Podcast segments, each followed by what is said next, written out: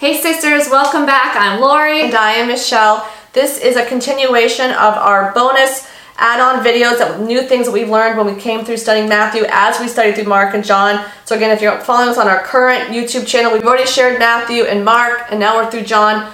But we started a podcast and a Rumble, but we're starting to share our Bible studies then, so we started back at Matthew. So as we're doing that, as I was like editing and fixing them up a little bit to reshare them, I'm like, Lord, we've learned some new things we need to share, and so that's what we're doing That's here. what this is. Things Lori and I are still trying to talk through ourselves and wrestle with and truly come to understanding. Like we say in a lot of our videos, we don't claim to know everything. We're just sharing an honest journey of where we started, new things we've learned, and this is where we're at now. So bear that in mind as well. So we're gonna break this up. Here we're focusing on just gonna this for this video on chapter five, but then we're gonna follow up with chapter six and seven because it's mainly around these teaching of Jesus that new things are just totally just shifted. Lori and I is like, oh, okay, that makes better sense to be honest. Not saying the other stuff was wrong, but I do feel like it's important to really making sure you're understanding truly what the original audience and the words and the overall fit into the God story meant. And we feel these uh, teachers that taught us that do have a little bit more of a Jewish background understanding helped us see. So we hope this blesses you.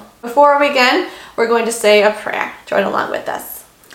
Dear gracious, all sovereign Lord, we thank you for this time together. We thank you for helping us to continue to have knowledge of you. Help us to grow in our knowledge of you as we all gather here together. Lord, help Michelle and I again to speak truth, wisdom with grace, love, and mercy. Lord, open all of our eyes to see you even deeper in today's reading and today's text more than we ever have before.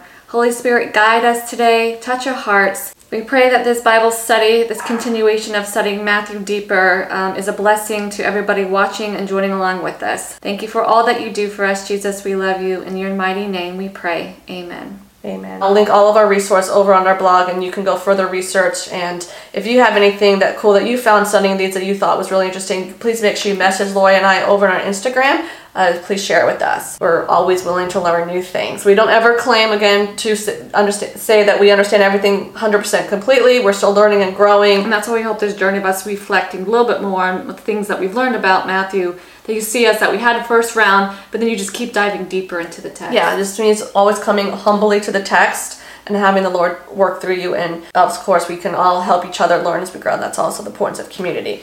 So let's dive into the text, just high level. And I, I must admit, I studied this some about is there chiasms here in the in the Beatitudes specifically, then also just in generally. Which I believe we looked at the same chiasm sites we've been using for Yeah, John. and they were very interesting and stuff too. But one site said, also you can see that Matthew is, uh, all of the gospel writers, they're, everything is very thoughtfully and carefully laid out. And you've, we've already seen that a lot through Matthew and how he's specifically laying out his story of who Jesus is. He is the promised Messiah, and really getting across this idea of what is kingdom and what is kingdom living and how did Jesus bring kingdom. So you really see a lot of that here already, and then going into dive deeper before here. you finish that, how we ended the previous one, we talked a lot of previous other bonus one that we did. I'll link it up below when we really talked about the Magi and things. We also bring ended that one really talking about the kingdom because that is what you see here, and the, all the gospels are showing that there's a new king. That's what gospel is, and there's a new kingdom, and Jesus showing that this is the way to be part of it and to be of it. That's heavily, I feel like, on Matthew's, all of the gospel writers' mind as they're writing their gospels Yes. is really portraying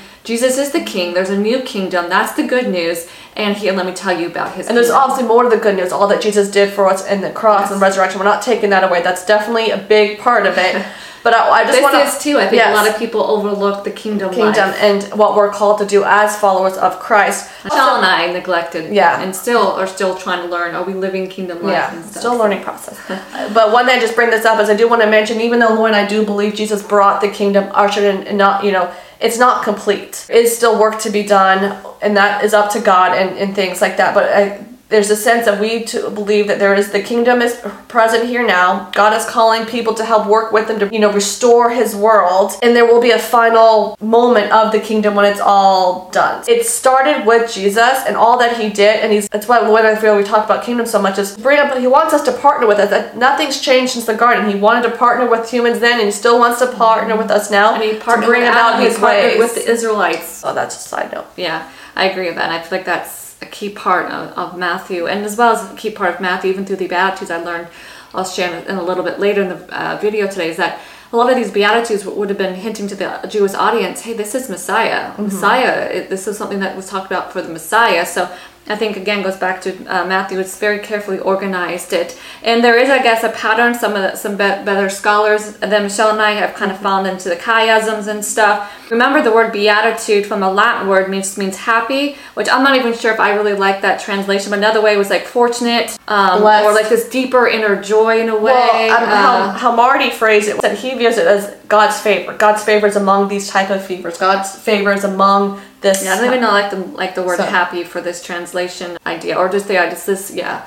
favor, deeper, deeper joy. Um, but you do see uh, chiasm. uh, This one site said verses six and seven being the middle, which both utilize it. Told uh, on the site. Future divine passive. So that was something I kind of sat with more too. And then also first beatitude in verse three, and the last one, the eighth one, all have the same promise. It, both of them say, For the kingdom of heaven is theirs in verse 3, and then again in verse 10, which is a little bit different than the ones in between. So there's a beginning and an end type of thing. So I like kind of sitting with that. What is this for the kingdom of heaven is theirs? Like really sitting with that. What is Matthew trying to get across? Through Jesus' is teaching there. All the other ones you notice they're in present tense as well. I mean that sorry, the present tense is he- that heaven part. For the kingdom of heaven Oh, is, is theirs. Oh, sorry, yeah. that's the present tense. So that's just something Yeah, essentially because blessed interesting. are and then is theirs. Yeah, that's interesting. Next thing, although another site brought up up there, there could be seen as two groups: the first four and then the last. eight. So the first four beatitudes really focus on emphasizing our vertical relationship with God.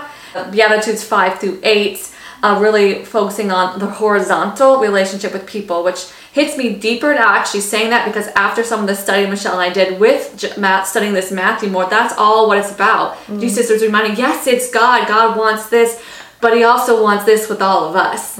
Really seeing that vertical and horizontal, again, that's Yep. how it's always been. God created, he's the creator, but he created the humans, which is like significance in Genesis. This beautiful relationship to to work together, but then he also said the man shall not be alone. Yep. The woman, so it just it is beautiful. And, Community is needed. and as Michelle and I studied these beatitudes with a different light, we saw more of that. That that's mm-hmm. that's what Jesus Yep. is calling his kingdom to be different and to be set apart, which is what the whole Israelites in the Old Testament was supposed to be. Remember, this is one big story continued on. So continuing on the story from the Old Testament into the New Testament. And it's the same So- God in the Old Testament, the same God that's here present in the New Testament. So again, you, I see, and I think Michelle and I agree. We see that the kingdom is is here. Jesus said the kingdom of God is That's what we talked about here. earlier, yeah. And you know, it's not some future thing. At least that's what we said. At least that's what I. And when I look at the text, that's what I feel Matthew was really trying to portray. That that the kingdom is here. Jesus brought it. Let me remind you of that. So um, remember, they're not all acting as individual functions.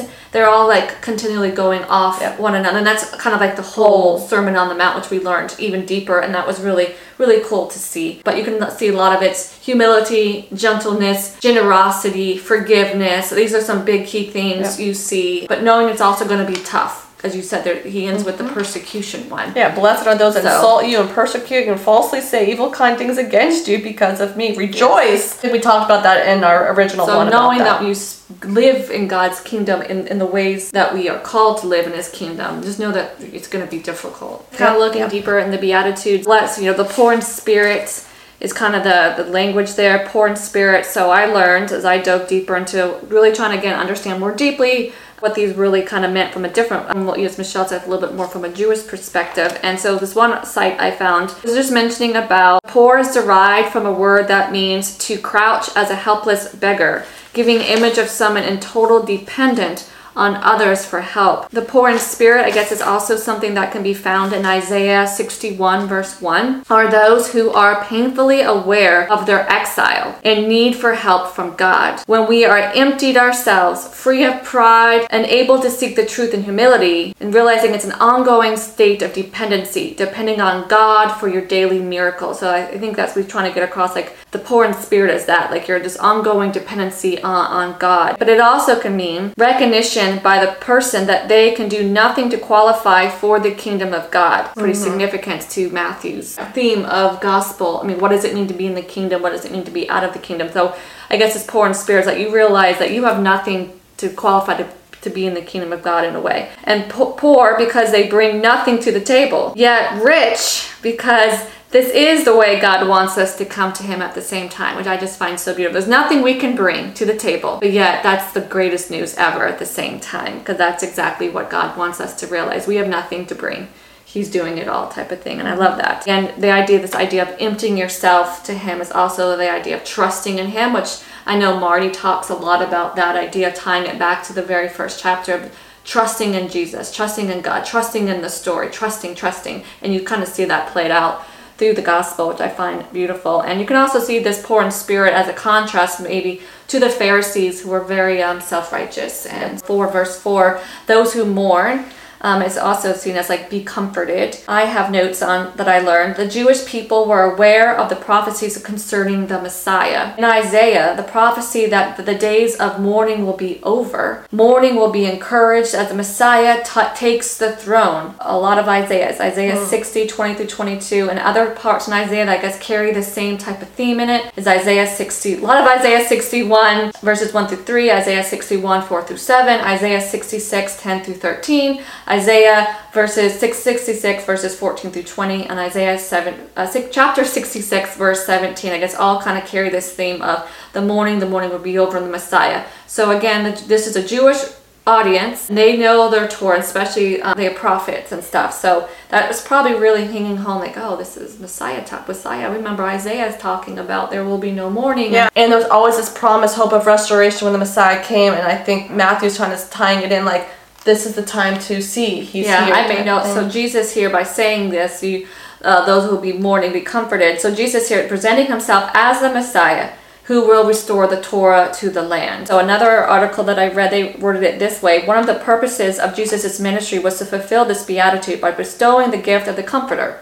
Who's that? the Holy Spirit. Yeah. To help us, right? His Holy Spirit upon his believers. So proclaiming blessings of comfort to, to those that mourn is the fulfillment of Isaiah, what I said before, uh, 61, by God coming in the flesh. So I just think, again, that would have really been hitting to not only to the disciples that were listening, but possibly also to the crowd around them. It is a mixed audience, but obviously I think there's a lot of Jewish people there. And I look at these, again, like studying them deeper with Michelle and like this, it really just, they just hit me different. Yeah. These Beatitudes and yeah. the whole message here. Five, the humble or meek those are, again, they're gentle ones. It says they inherit the earth. So when I studied that one deeper, I learned that Jesus is pretty much quoting the Old Testament Psalms uh, 37 verse 11 and that passage is a lot about the messiah and jesus this is a declaration that he is that promised messiah who has come to reclaim his land not as a warrior but as a meek and gentle servant of the people which I just find beautiful. So again, we sometimes put these all on ourselves. Yes, yeah. we should be have similar qualities because we're, we're, supposed to be like yeah. Jesus. But I like how just sitting with all these that I and learned more. Helping bring this kingdom in. You're stuff. seeing Jesus saying, "Hey, you remember all these? I'm, I'm here. I'm doing it. Watch. You know, yeah. be a part of it." Would be seeing and we're thinking Messiah too, and, hearing some of these terms. So I, I like knowing sitting with that. Uh, the next beatitude about righteousness justice. I learned that that's also a quote from Isaiah 55 and points to the Messiah. Isaiah talks a lot about the, the promised Messiah restoring Israel, a promise of the abundant grace that the Messiah will bring with him, which a lot. You see that's what jesus did a lot. He he went to the jewish people first then to the gentiles and they also he brought a lot of grace. He says that's what i saw mm-hmm. when i read through at least what we've read through matthew mark and as we're reading through john uh, lots of grace the grace upon grace which, is in john. So sitting with that deeper i also may note that i learned um, that the jewish people knew what he what, when he said this they knew that he was claiming to be the Holy One predicted in Isaiah 55. Now, the next beatitude talks about those who are merciful. So, kind of like, what does that mean? Uh, so, I, I learned that there's like a surface level. So, Jews as a nation, from the beginning, uh, God gave the Jews a special blessing for taking care of the strangers, the poor, the widows, and the afflicted. But then, if you go deeper into that meaning, mercy, according to the original language, carries more of the idea that we are we are to call what we nowadays call grace. This is an un- undeserving favor that is bestowed on someone. Also, the word used in passage um, from like the Old Testament would be the word loving kindness. So Jesus is the merciful, grace-giving Messiah that was prophesied. So again, this whole idea when he again all these key words that Jesus is saying is probably definitely hitting his audience, all these different levels. Issue was that God was bestowing grace on the people. However, the people were not keeping Torah. This changes the, the with the new covenant. So many claims in the Old Testament about this new covenant, like Jeremiah 31, Isaiah 54. The Messiah was prophesied to be abundant in his loving kindness and mercy.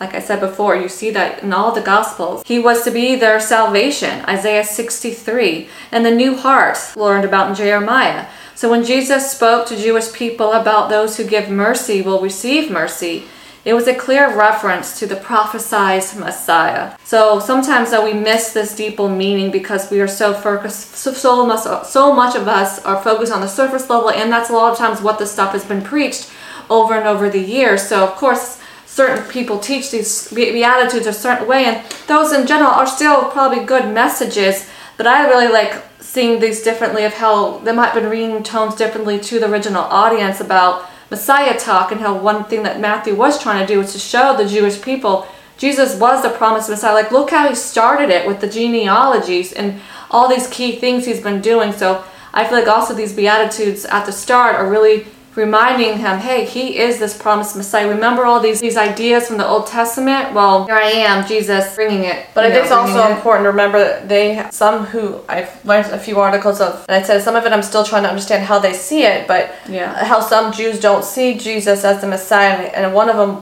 was being that he didn't bring about peace. And so it goes back to i think looking at how matthew's like the kingdom uh, the kingdom of heaven is like this showing his disciples like even earlier like it was showing a mix of people galilee the decapolis. These are jerusalem and judea like all people that don't normally get along they're all coming over to hear jesus. So in a sense he did bring about this unique approach uh, to the to bring people from all over, which was been always been God's attention is to bring all nations together. So something I just I I'm disable nations. Just still trying to sit with myself yeah. is like maybe some of this is also to remind them that God's kingdom is like this. Yeah. They had one way maybe they thought and they're only focusing on one part of it, and it's like no, it's all of these things. Was it like like Jesus did all these things too? So it also he also shows that he was the Messiah. He did mm. all these things in a way too. So I like kind of like that. Yeah. So I just made note like the Jewish people listening were probably on full attention alert, like yeah. re- bells ringing in their heads, like, wait a minute, I've heard that before. That's a thing we've been looking for in the Messiah. And here's this guy talking about it here on a mountain, very mm-hmm. similar to Mo- Moses. So anyway, I just yeah. I like all those sitting with those all those things deeper.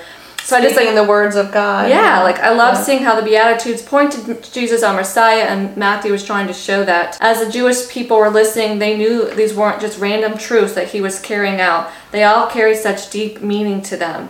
Jesus is pointing at each prophecy concerning the Messiah and kingdom, right? Then moving down to the next one, pure in heart. So some things that I learned studying that different. What like what's this whole pure in heart thing towards the Jewish people and to Jesus? And uh, I learned that there's it could be an idea from the ceremonial clean heart. There's a storm coming, so our natural light is is fading on us. Um, Jesus made as possible for all Jews and Gentiles to be pure in heart. Again, goes back to what I said earlier that the new covenant, Jeremiah, where the, we're all going to get a new heart when we believe in Jesus with the Holy Spirit. So this all of us having a pure heart is made possible through Jesus. And I, I like sitting with that deeper as well, the gift that he gave us. Um, and also Psalms 51, 10 through 12 can be another cross reference. We can't enter the presence of God without being ceremonially pure of heart. Jesus, as the Messiah, made it possible for each of us to be pure in heart. Again, showing us that he is the Messiah, the promised one. Like he that's what he ushered in afterwards. We when he went away to be ascended to the right hand of God, the Holy Spirit came. We get that pure heart, that new heart under mm. Jesus, in Jesus, by Jesus, and Jesus ushered it in. And I just like really sitting with that deeper. That's something I've never really uh, heard before anybody else speech. When I read this and studied this, and I was like, that's really interesting to sit with. Is that maybe more what Matthew was getting at with all these Beatitudes? It's Jesus, the Messiah. He's doing it, he's fulfilling it. Kingdom is here. Watch, look what he's doing. And then the peacemaker one. Blessed are the peacemakers. Um, again, this idea, I guess, a lot can be again in Isaiah. Isaiah 57 and a lot of in Isaiah 60 talk a lot about this peace. So maybe something Jesus is saying and could be alerting to maybe the fulfillment of some of those uh, prophecies in Isaiah. Also, Michelle and I know talked about this idea we learned a lot too from Marty. Um, is this idea of shalom, this high level, deeper level of shalom, this peace. And Yeah, we so, talked about it. I think it was in our previous one. At the end of it as well, when we talked about the kingdom, is you're good with God, you're good with others, and you're good with creation. It was like this triangle Yeah, it was really beautifully done. So I just made note too. So God promised the Messiah will impact a covenant of shalom, this peace. So Ezekiel 37 talks about it, Ezekiel 34, and 1 Kings 2 33 talks about it. This messianic prophecy looked forward to the day that the Messiah would bring shalom to the house of Israel. So when Jesus spoke this, he was talking about the Messiah. So I know you said some of the Jews don't see that Jesus ushered in the peace, and I can I can see where they might have some difficulty with that. But I just seeing that like how he talked about and Jesus almost fulfilled each and every one of Well, these that's what I'm saying. So I it's like he's saying the Messiah is bringing peace. I am the Messiah. I'm bringing grace. I am bringing mercy. I'm going to go to the cross for all of you to die for your sins. You don't have, you know. I just feel Well, I think I think it's also that like I said, I feel like Matthew's trying to Jesus used what Jesus taught him. It's like this is what kingdom really is going to look like. It's it's different Right. than maybe. So I think it's like that. They had can this be peaceful, focus you know. of just the Messiah. This is what you know. So a few things he's going to do, and and things. And I know there was other reasons. Yeah, um, but that's just I know something. Michelle and I that's just adding into our discussion. Michelle, the side note, we we discussed that a lot on the on the side about this whole trying to peace and- understand that. We do because we want to understand it better. And then the last bit there about being persecuted for righteousness. Here, the reference to Messiah and the reference to those who stand firm in the times of trouble. Obviously, was going to be definitely for Jesus. Definitely for his apostles right Yeah. there, and then obviously to, to the rest of us kingdom. Stand firm in the times of trouble. The yes idea again of blessed is better to see as honor or being honorable. Same back and verse where we talked before the, the connection here. This is also still in present tense, which is just interesting to sit with. They are state of being that is happening in the present. So it's almost again like Jesus did bring kingdom because a lot of these things are in the present moment. It's like see these verses and I see the kingdom is here if we all really sit deeper to what is kingdom, what is kingdom living living. How are we supposed to be set apart from the rest of the world more deeply than sometimes I, I know I at least for me have done before? I'm trying to get better at that. And this going back through this study with michelle and looking at these different deeper has has helped me deeper in that understanding of Yeah. kingdom living. What did jesus bring? What type of kingdom did jesus bring? What's this gospel this good news this new king on board and his new kingdom and how his kingdom is run based off also a lot of these principles which i like sitting with as well. You can definitely see here that it states that they're the one persecuted is it's going to be honorable double honorable. He says it twice doesn't there something mm-hmm. because he says he'll be happy about it be glad. There's a reward. So that's interesting to sit with right? The uh, the one persecuted carries with him the of the entire six preceding principles i see them like and they all kind of like build off another and jesus flips the entire messianic thought from focusing on the messianic prophecies verses 1 through 9 to the present tense here. The messiah will be persecuted but so will you. Jesus is claiming to be the one who is persecuted therefore must be the messiah. So these verses again you can see as i talked earlier about a chiasm as a chiasm, these verses would complement each other, like 3 complements verse 11, 4 complements verse 10, 5 complements verse 9, 6 complements verse 8. The central idea being around this verse 7, again, this idea that Messiah, I wrote, is the greatest of the grace. Mm-hmm. Yeah, and I remember 3 and the ending are like the start and the finish to it all. So I just, last thing, and then I know Michelle wants to share what she's learned, um, but Matthew's audience would know to receive and to look for these pattern structures. Like, again, we kind of, when we, I know we first read it, we had no idea we'd be looking for these pattern structures, but that I mean, it was like, oh, it's interesting. It all starts the same. There's similar yeah, so I knew there must have been something. So it is Yeah. fun to go back and look for it deeper. But obviously, his original audience, which we're learning from John too, they would have seen these patterns a lot quicker, a lot faster, and more deeply. So I like kind of sitting with that. Um, they knew again by how it was structured that the application of the message transcended just learning about the Messiah. Jesus, as the Messiah, imparts his word on the hearts of men, and the end result of this is that we illuminate his teachings through our lives, us becoming more like our Messiah. All right, so we um Hi. couldn't finish filming earlier, so we're filming at night here. So hopefully you guys Gonna can get this Yeah. done for uh, for you guys. That's right.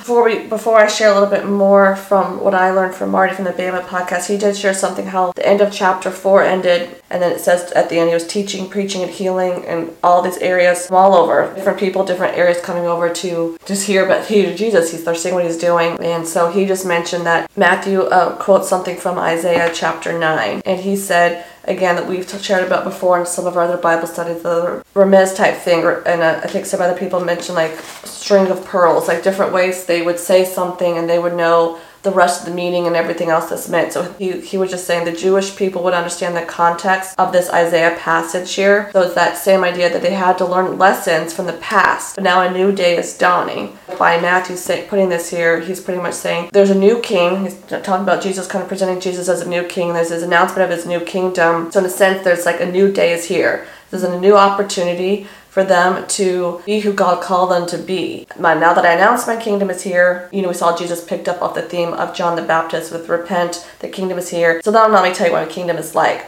And then Marty said, so by the this, his disciples kind of seeing we got people from the Decapolis, Decapolis coming, people from Galilee, Jerusalem. It says beyond the Jordans. Marty's like they were probably kind of thinking in their head like, this. "What's going on?" doesn't seem like what's yeah. And so he's like, so, so Jesus says, like Matthew says, he sees the crowd, calls the disciples, sits down, says, "Okay, let me teach you. Let me explain to you what the kingdom is going to be like." So I like sitting with that approach to like yeah. seeing like what they were seeing all these people come to Jesus and it's like, but that's not who we thought would be in it. And that's remember the big theme of Matthew is people that you thought weren't in it are actually the ones in it and he looked at as the blessed the favor of god on on the on the person is how he kind of looked at it as well. Oh and one other thing he just mentioned that most scholars don't think that jesus shared all these chapters 5 through 7 all here the sermon on the mountain one setting. So say this is what marty said is actually a typical eastern tool i guess that a jewish audience would be familiar with. That is that you take one big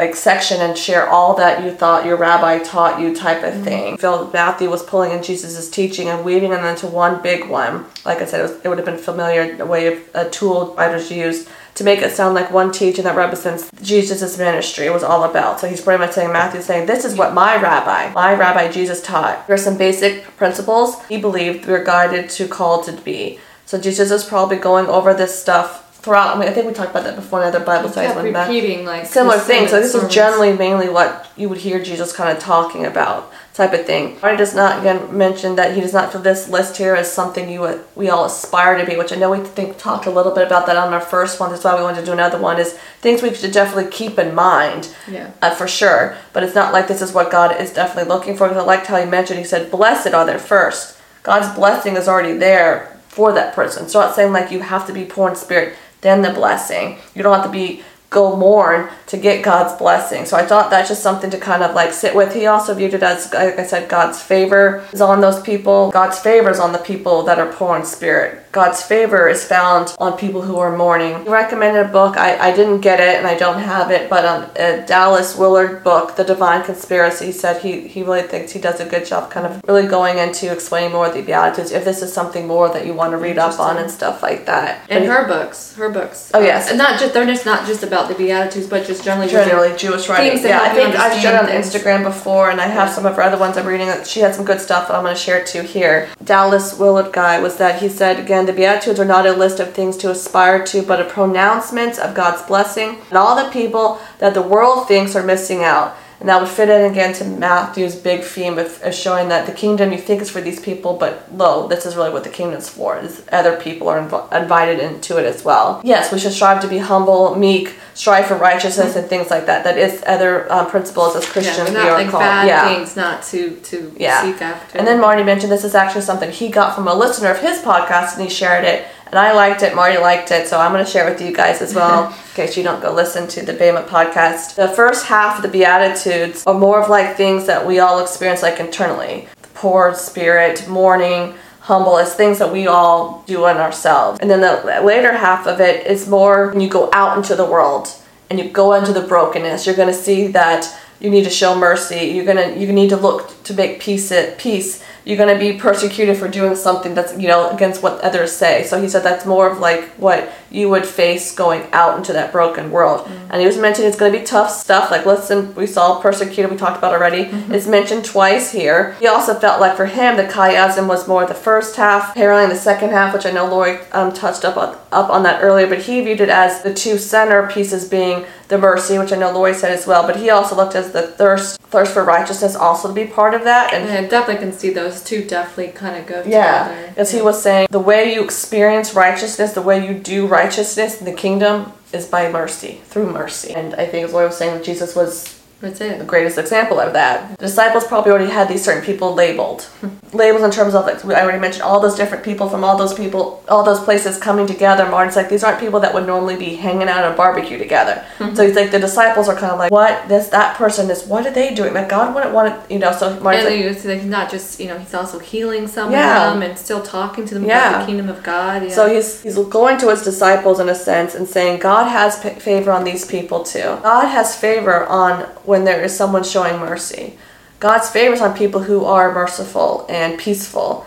He said, This is what the kingdom of God looks like, and this is what it's doing, and what we're called to do as well. And it, like I said, like it's still got that element of us for us to do some of these things. So it's a pronouncement of blessings of people we thought were actually not blessed by God, or just made up, noting that you know Matthew, with being a tax collector, he would be one of these people that people would have said, "Oh, he is no longer part of God's blessing, no part of the story type of thing." He would be that guy. He's out of the kingdom. But Matthew understands now the whole, after being around Jesus, you know, he looked back and reflected and saw that he saw that the message Jesus was bringing was that the kingdom is for all people, even these type of people. Mm-hmm. And I think that's something that we all got to be careful of to ourselves. It's not putting label on people, but remembering the kingdom.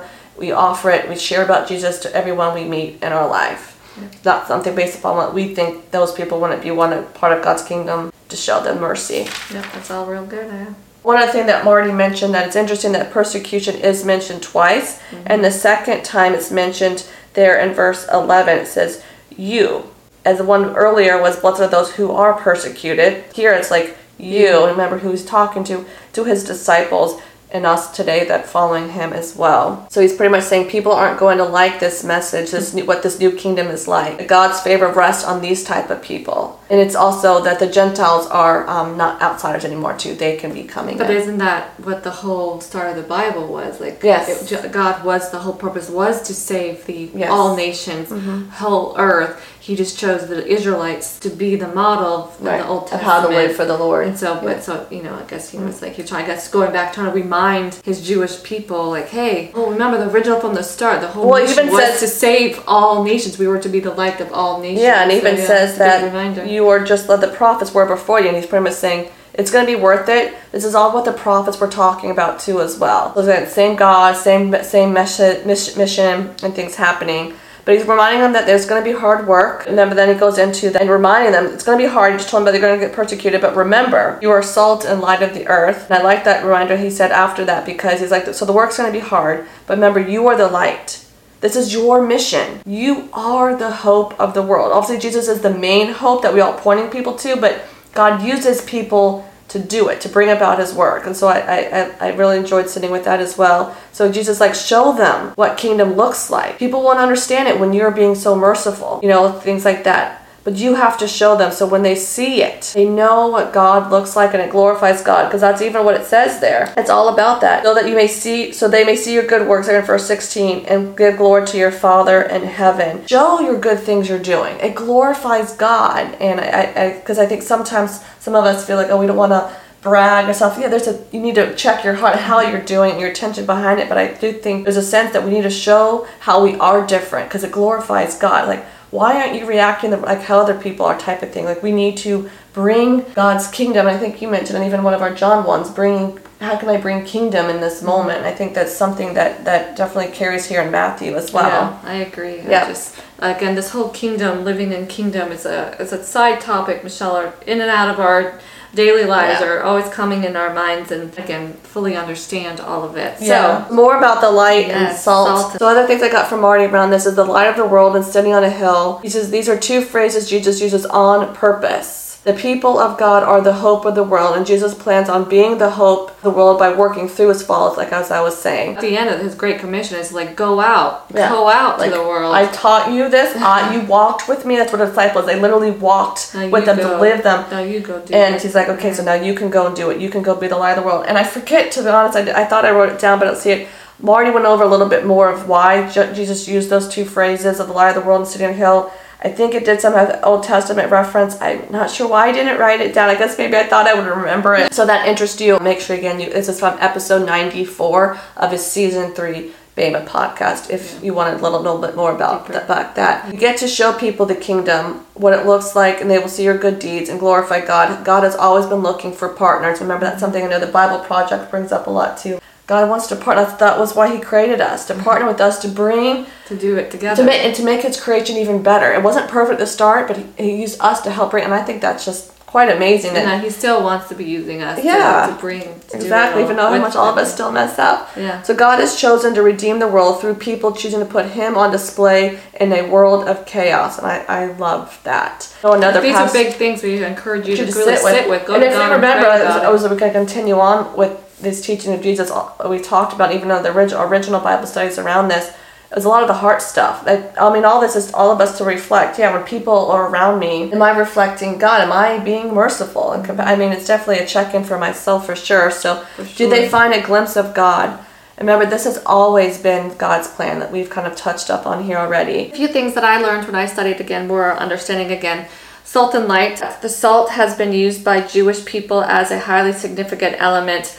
Leviticus has it, Numbers, Second Chronicles, Second Samuel, Isaiah. So again, it's heavily rich into the um, Old Testament. This idea of salt. Salt represents the covenant with God.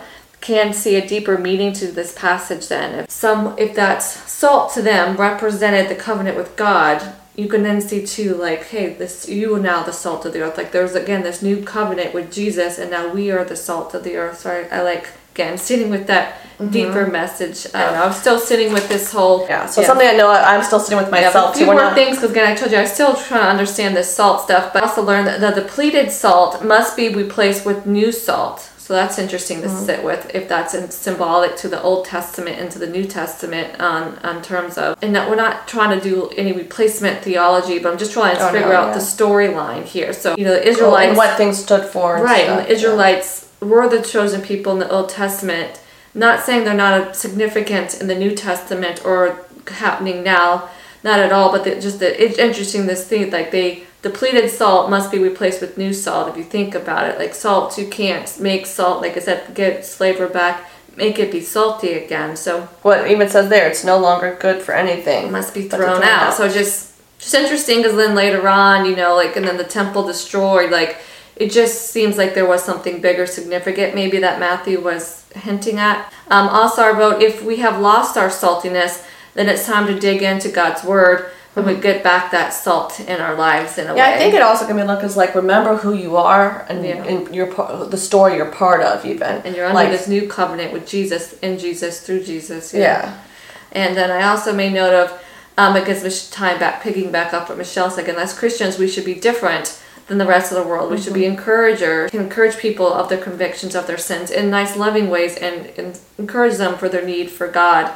Also, salt causes thirst, which I find interesting, which causes people to search for water to satisfy that thirst, which I find I like that reference, especially now that we're also in, in the current study John, where there's a lot of uh, water and thirst talk in there. I, I just found some other more notes I had from Marty. Doing good works is good. Jesus even saying here, it glorifies God. That is you being salt and light. Is by you doing good things to glorify God. Mm. So you need to know what this meant for them in the context. He said you can't know what it means for us until we know what it meant to them. And I know that some people are trying to get better. I just remember like don't bring what we think it means or what we heard someone else means. Like, no, what did really the audience, original audience mean? And it takes time, it takes work to kind of find good resources on that. I will be honest. Yeah, same. It's it's difficult. He said salt in the ancient world, salt was incredibly valuable. Mm-hmm.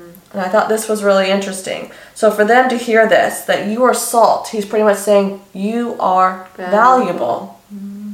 Love that. And it's like I was saying earlier, like it's like to remind them of who they are and whose they are. Under this new covenant Yeah. done by Jesus. Yeah. So this is to help us see that we are valuable to God. So we need to live in this worthiness, not from the lies of the world. And I, and it goes back to if Jesus is bringing in this new kingdom that's different than the world, we got to remember that that we're going to hit lies, and we need to know I am valuable because there's some people to say who don't agree with you. They're going to give you a hard time for what you're saying and what you stand up for. so you need to be reminded that Yeah. you know, you're still valuable even though you're Yeah, so definitely to keep remembering who you who you are and that you who you that God values you, and then the light of the world. So light is an already rabbinic discussion on it, I guess. He, Marty was saying. I also made note that light is a theme that runs throughout all of Scripture. Oh, this yeah, whole essence for sure. of light. Yeah.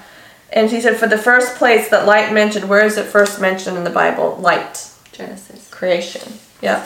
So in the beginning, God separated light from darkness, and so he, Marty was saying, so he feels like Jesus is saying now it's our job. We're, our job is to call out the light. He says, not always point out the dark in people and in other places, the light. Look for the light. And to me, that goes back to if we view every person as made in God's image, there is something in them that we should see that they are valuable to God, and we help them yes. see that they're valuable to God and help them see the light. If you're only pointing out their dark stuff, they so, may not. Side note on that, as a parent, for anybody who's a parent watching this, it helps that concept with parenting. So I have to catch myself when your kids are acting out.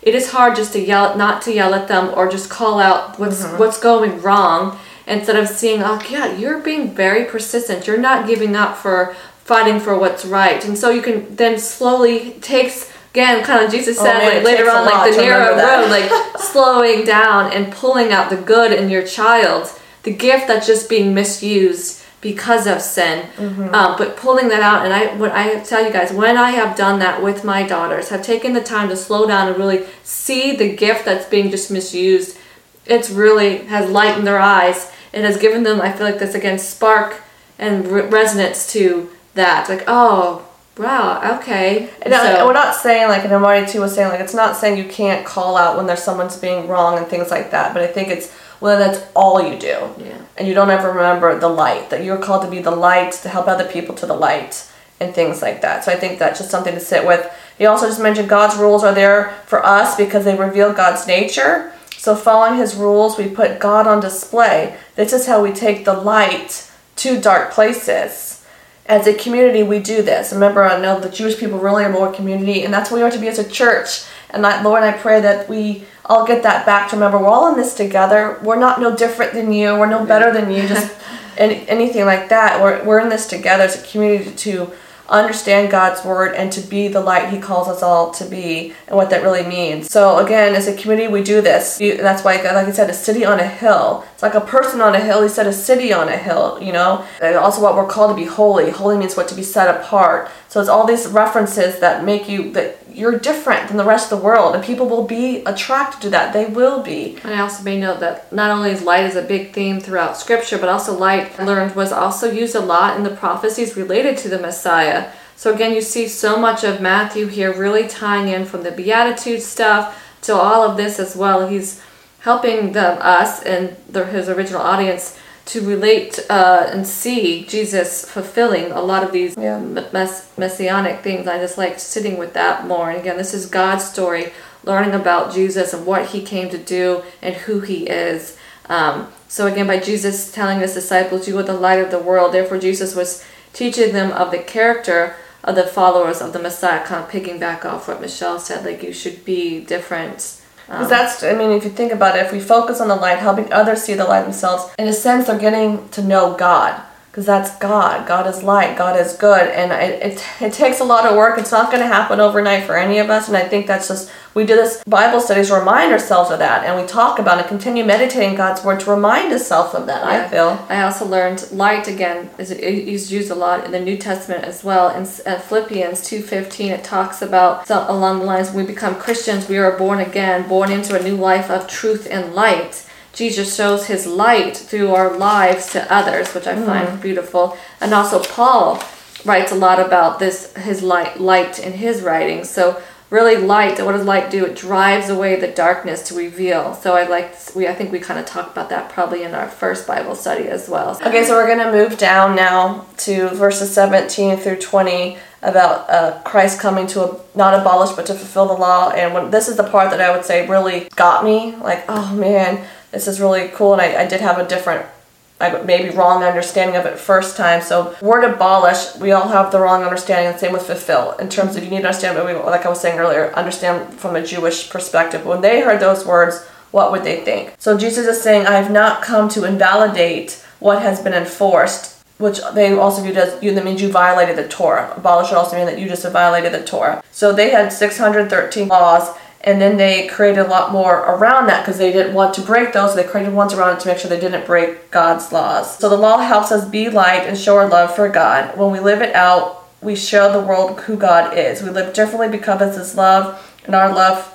to Him. This is about who we are being more than just following rules. So again, more about the Jesus came to fulfill. It's not about prophecy. Uh, Marty was saying a lot of people make this be about prophecy And a lot of people say that Jesus did the law, so we don't have to do anything now. And he's like, that's again Yeah. totally not the article I read, they, what they this feel like section. people have abru- abused that whole Yeah. grace thing. Like I said, I feel like I had a little bit of that too. N- Not to a full degree, but I had. A, I would say I was like, oh wow, I think I might have had a little bit of that running in my mind for sure. Mm-hmm. So he said, when a rabbi talks about fulfilling and abolishing, Uh, it means so fulfilling. For, to, so to fulfill it. So I told you what abolish was. To, you didn't quietly follow Torah, so that's what it, all it means. Hmm. It doesn't mean that it's exploded and it's no longer good. It just means that. So fulfilling, he said. Yeah, I said it's like it's not like it's been done away with. Right.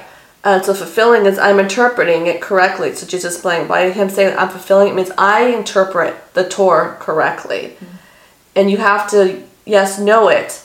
But Marty said, so there is this mind heart connection. That's a lot in the Bible. So you do need to have some like stuff in your mind. Like God gave us brains to think and stuff. But he said, you also have to live it out. So I guess that's what really fulfilling means is that I understand the tr- true interpretation and I'm going to then live it out. I'm going to show you the true interpretation. I'm going to So walk it out. being saved by Jesus, already being saved under His grace and love, you should want to, because now they'll have the Holy, Holy Spirit, Spirit, to be able to follow in his steps. And that's also what a disciple is. A disciple, that's one thing I got from her book too. It's like they literally meant to copy what your rabbi did. And think about it, it's what the disciples were so closely with them, and then they are teaching all of us to do the same. And so I think that's just something we all need to really sit with and sit with that Jesus, when he says fulfill, doesn't mean we have no part in it anymore. We have a big part in it. Like I said, if you go back to what we've just been flowing on, and then he gives us all these other ways to live, he's showing us. He's teaching us and he lives it out, showing us, and then that's why I said we have the Holy Spirit to be able to do it too. So I think that's just something we all just really need to slow down and like he's checking with ourselves in your own time with the Lord. We're not pointing any fingers, we're just again showing what we learned, what this means, and we all can take it to God ourselves. Yeah. So again, you walk needs to match what you actually actually interpret the law. So if you don't do this, that would be called abolishing. Like I was saying, if you're not, if you misinterpret something, you don't walk it out correctly, that would be what they would call abolishing. The, Jesus saying, I've come to take the books of Moses, the teachings of Moses, I've come to walk them out correctly, purely, without mistake, right in front of you. I'm showing you how to read your Bible correctly, not just with your mind, but read it with your mind and your life, your actions. And I know that's something I also learned from that girl's book. The word hearing, too, in a Hebrew sense, meant that you hear it, you hear what you believe, and then you believe it, and then you act it. All in one word. So I just think that's a lot of us. I know I didn't know that. So I love that. That that is what fulfillment is. Is that Jesus saying, "I'm going to tell you, and I'm going to show you how." Mm. And I just think that's beautiful. So mm-hmm. this is this is how the law, how God is always meant. Marty got that said that quite a few times. A lot of people think again Jesus came here and he upped the ante. He made it even harder for all of us. Like not just murder now. Now it's anger. And Marty's like, no. Jesus is saying always been about the deeper issue. That's how it's always been intended. It's always you. You guys should have understood it, but they didn't. They just took it as, oh, I didn't murder someone today, so I'm good. It's like no, it's more than that. Yeah, I have like kind of there in verse twenty, starting in verse twenty-one. He's um, yeah, talking about kind of like the sixth commandment. He so he skips the first five commandments because they deal with the, your relationship with God. Here we see Jesus is focusing on a person-to-person relationship, which to me is a lot. Mm. What after studying all this again, like you see more of that, like what Jesus is heavily getting at through all these teaching is our relationship with one another. Yep. Knowing, I think that reminding us already that we're the salt and light of the world, then he goes into deeper to help us, Help us know to how to continue be. to be, the Yeah. salt and the light of the world. how to be different. yeah. Yeah. Definitely feel it's something Lori and I morning we talked about like the shalom. It's important, like even with that, the mind right within Torah. Like you need to understand how God meant, but then He then wants you to okay. Do you believe what I meant? Go live. Go treat your neighbor like that type Yeah. of thing. So And I also learned like my New Living Translation s- always adds but when Jesus said something. So I think that's why people might get. I was like, he's changing it. He's not changing it. The, the better translation, so I wish my Bible did that, is mine says, but I tell you too. um, is and like and like as Michelle said like this is what it kind of fully meant um, not just this so yeah Yep. so I just like he's not nullifying it he is really validating it Yeah. I also hear that Jesus is not teaching something that is outside Torah, instead showing how it was always should have been interpreted, showing this was what God has always was after. This is what it all when he gave the law on Mount Sinai, this is this was the same message was given. They just didn't take it that way. They misinterpreted Jesus like Let me show you the right way to see it and to live it out. And also there, I made note from one of the articles I read there in verse 22, talks about the dangers of the fires of hell. Uh, Jesus did do lots of warnings of judgment and stuff and throughout his, all of his writings. So he remember, yes, he is, he has the judgment side of him as well. And it's like the learning what the fire of hell hell to the, and this I believe in this translation is it's a place outside the city gates, a place where the unclean from the city were exiled to. So the idea is like mm-hmm. what Jesus is maybe meaning by that is that the place of judgment is outside the city meaning unholy ones moved out of the holy place. Some of the things I have around this, but I say unto you what Jesus was saying. The Torah is about changing our heart. And I do believe Lori and I did talk about that in our original Bible studies around these verses, because I think that is a core thing that a lot of us can see right away. What Jesus, this is deeper than just the action. It's something else going on. Mm-hmm. So God, God gave us the law to change who we are, and I'd like to stay with that too. Like that was what the Torah was even given them outside. It's the same was the same mission to make them different people, change their hearts, see others the way God sees it. And so it's I think even if it's the relationship today. with God and also the relationship yes. with other people. Right. I said too, starting at like kind of verse twenty three on, it's you really see that Jesus is continuing to expound on this interpersonal relationships yep. with other people and yep. how he takes that like seriously. Yeah, I got this from another pastor around those is that Jesus says you shouldn't get angry, but sometimes you will. Like he knows you will. And you're gonna offend people. So he's pretty much with all this here, as the Lord was saying, like, just go make it right. It's important to make it right with others. You're important, and so are they. But he also then he also goes in there in verse 25. You'll see that though not everyone though is going to be on the same page as you want to make it right. You keep trying. It's what Jesus is getting about. You keep trying. You keep trying to make it work right because it will be worth it. And he was saying, yes, though it's a lot of work and saying yes you might have to go to court and deal with it like so he was just i think showing us that the, the mission always was truly care for the person to and, make right with other people. Yeah, it's back to this the relationship. This is about us with God, of course, but like we said, this is something I know Marty was saying a lot, and some of the other pastors we listen to. It's also like community, us people, how we're how we're being God's people with each other. So this is counter to know how Jewish were thinking at the time. They thought Torah gives us to control us only on the outside. You either follow the Torah or you don't. They were devoted which is good. It's not legalism. Like I said, some people give them the Pharisees a hard time because they're so devoted. That's not bad. It doesn't mean you're legalism yeah. about it. Like I said, they like just they truly wanted to honor. They just God. they'll focus more on on the outside stuff, which Jesus addresses, and a lot of these coming up. The outside stuff, don't do on the outside. It's the inner stuff. So what you know, so they had part of it right. The, that devotion. They just missed kind of the deeper work on the inside. They we were almost too focused just on the check, check, check. I did this type of thing. Yeah. Another thing I got from Marty around this too, the anger and murder, he was just saying God gave them the commandment, do not murder, so that through the Torah they would learn, or you would learn, how to go and reconcile with your brother. So it doesn't get to you know that point. Like it's always been kind of like that. Mm-hmm. So he wants us to be proactive and not give up on reconciliation.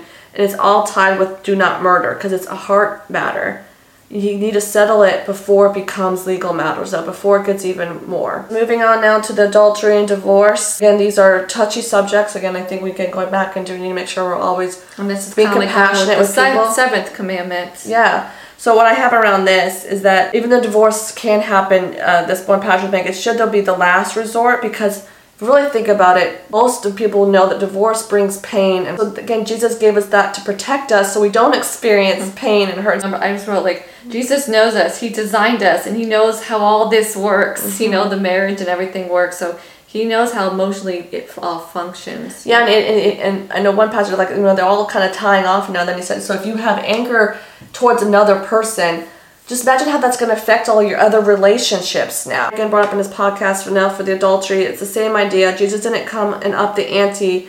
It's again, this is how it should always been. It's always been lust. Lust was always the issue. To learn that when he talks about the eye there, you know, I learned that you can look at also Proverbs 7 2 to 3 can maybe help with understanding this more because I wrote, Life is viewed through the pupil, pupil of the eye and use Torah as your screen that you would view the life on. And this idea of pupil of the eye was very important to God and to the, and the Jewish people knew this from Deuteronomy 32:10 and Zechariah 2:8. So they knew when Jesus was teaching about the eye that he was referring to the Torah. And living according to God's instructions. Yeah, as mm-hmm. Michelle said, like looking at the less was at the heart. It's always been about that. And I just also have note around this that again, you should be able to recognize that a human being, these are another human being, you can't treat them like an object. They are valuable and they're worth dignity and respect. So again, this is a this is a hard topic we know, but I also Yeah. know Jesus knows that too. Yep. For so many of us, and just know whatever happened, and if you're somebody watching has had some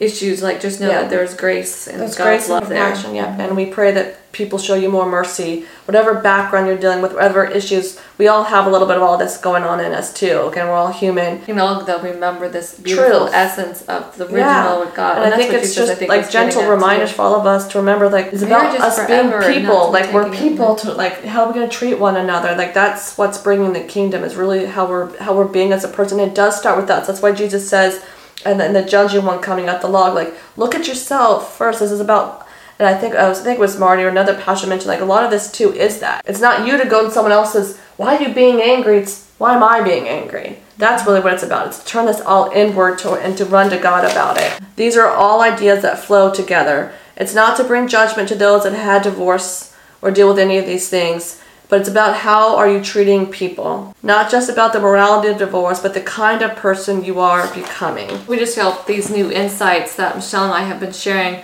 of us taking a second look through all this stuff, knowing that we are definitely going to be always readers and studiers of God's Word um, as long as we are alive. And so this is just fascinates us and so much of this new stuff that like we just had to share Yeah. it again with you guys. And so again, we hope that you have been a blessing. Yeah. But we're gonna Michelle's gonna end out this video here with you guys. Hope One part of it, she talks again, I told you, a string of pearls, where they would say one thing, it leads to others. So she did bring up to the Beatitudes that Jesus was doing the same thing. He was linking passages of Isaiah and Psalms, which I know Lori did touch up on that. And I liked how she was saying that each of these passages would have reminded the crowd of the, of the God's promises to rescue his faithful followers. So Jesus was pulling these very scriptures to make one point God is faithful. He cares for us and will bless us if we seek Him, even when life is painful. So there's there's a lot more she says in her book, uh, not just around Matthew, but she does actually have a lot of Matthew in it. Again, I got this after Lori and I filmed it. There's there's a little bit too much I could say. Didn't even know what to share because it's all just so good. So I'm just gonna link this book down below. Again, she has other ones too. I do highly recommend you get them. They'll help you see and understand it from a Jewish perspective a little better. I plan to reread these a few times as often as I can. I haven't gotten to read them yet. Michelle's been reading them, so I know I will be reading them. As And then well. Marty also has a book that I highly recommend as well about asking better questions. That it's okay to ask questions. You know, we don't get stuff or why is this in here? Why did Jesus say it like that? Those are good. It does dive you deeper into it. We've um didn't complete chapter five in this bonus video. We've been talking so long. We're like, well, we should stop. Yeah, it. so we're gonna just gonna end it here, and then we'll pick back up, finish out five, continue on to six. We'll see if we make it all the way through seven. Another video, or it might be one more. Thanks again for joining us, and we'll see you in the next bonus Matthew Bible study. And we again we appreciate you for sticking around. I know these videos are long. We just we just felt like everything learn. was important to say because it just touched us, and we hope it God speaks to you as well. That's right. So if you got something out of today's Bible study and excited for the next one, make sure to give this video a like and subscribe to our channel so you don't miss any uh, Bible studies that are coming your way. And love you guys so very much. We hope you guys have a very blessed day.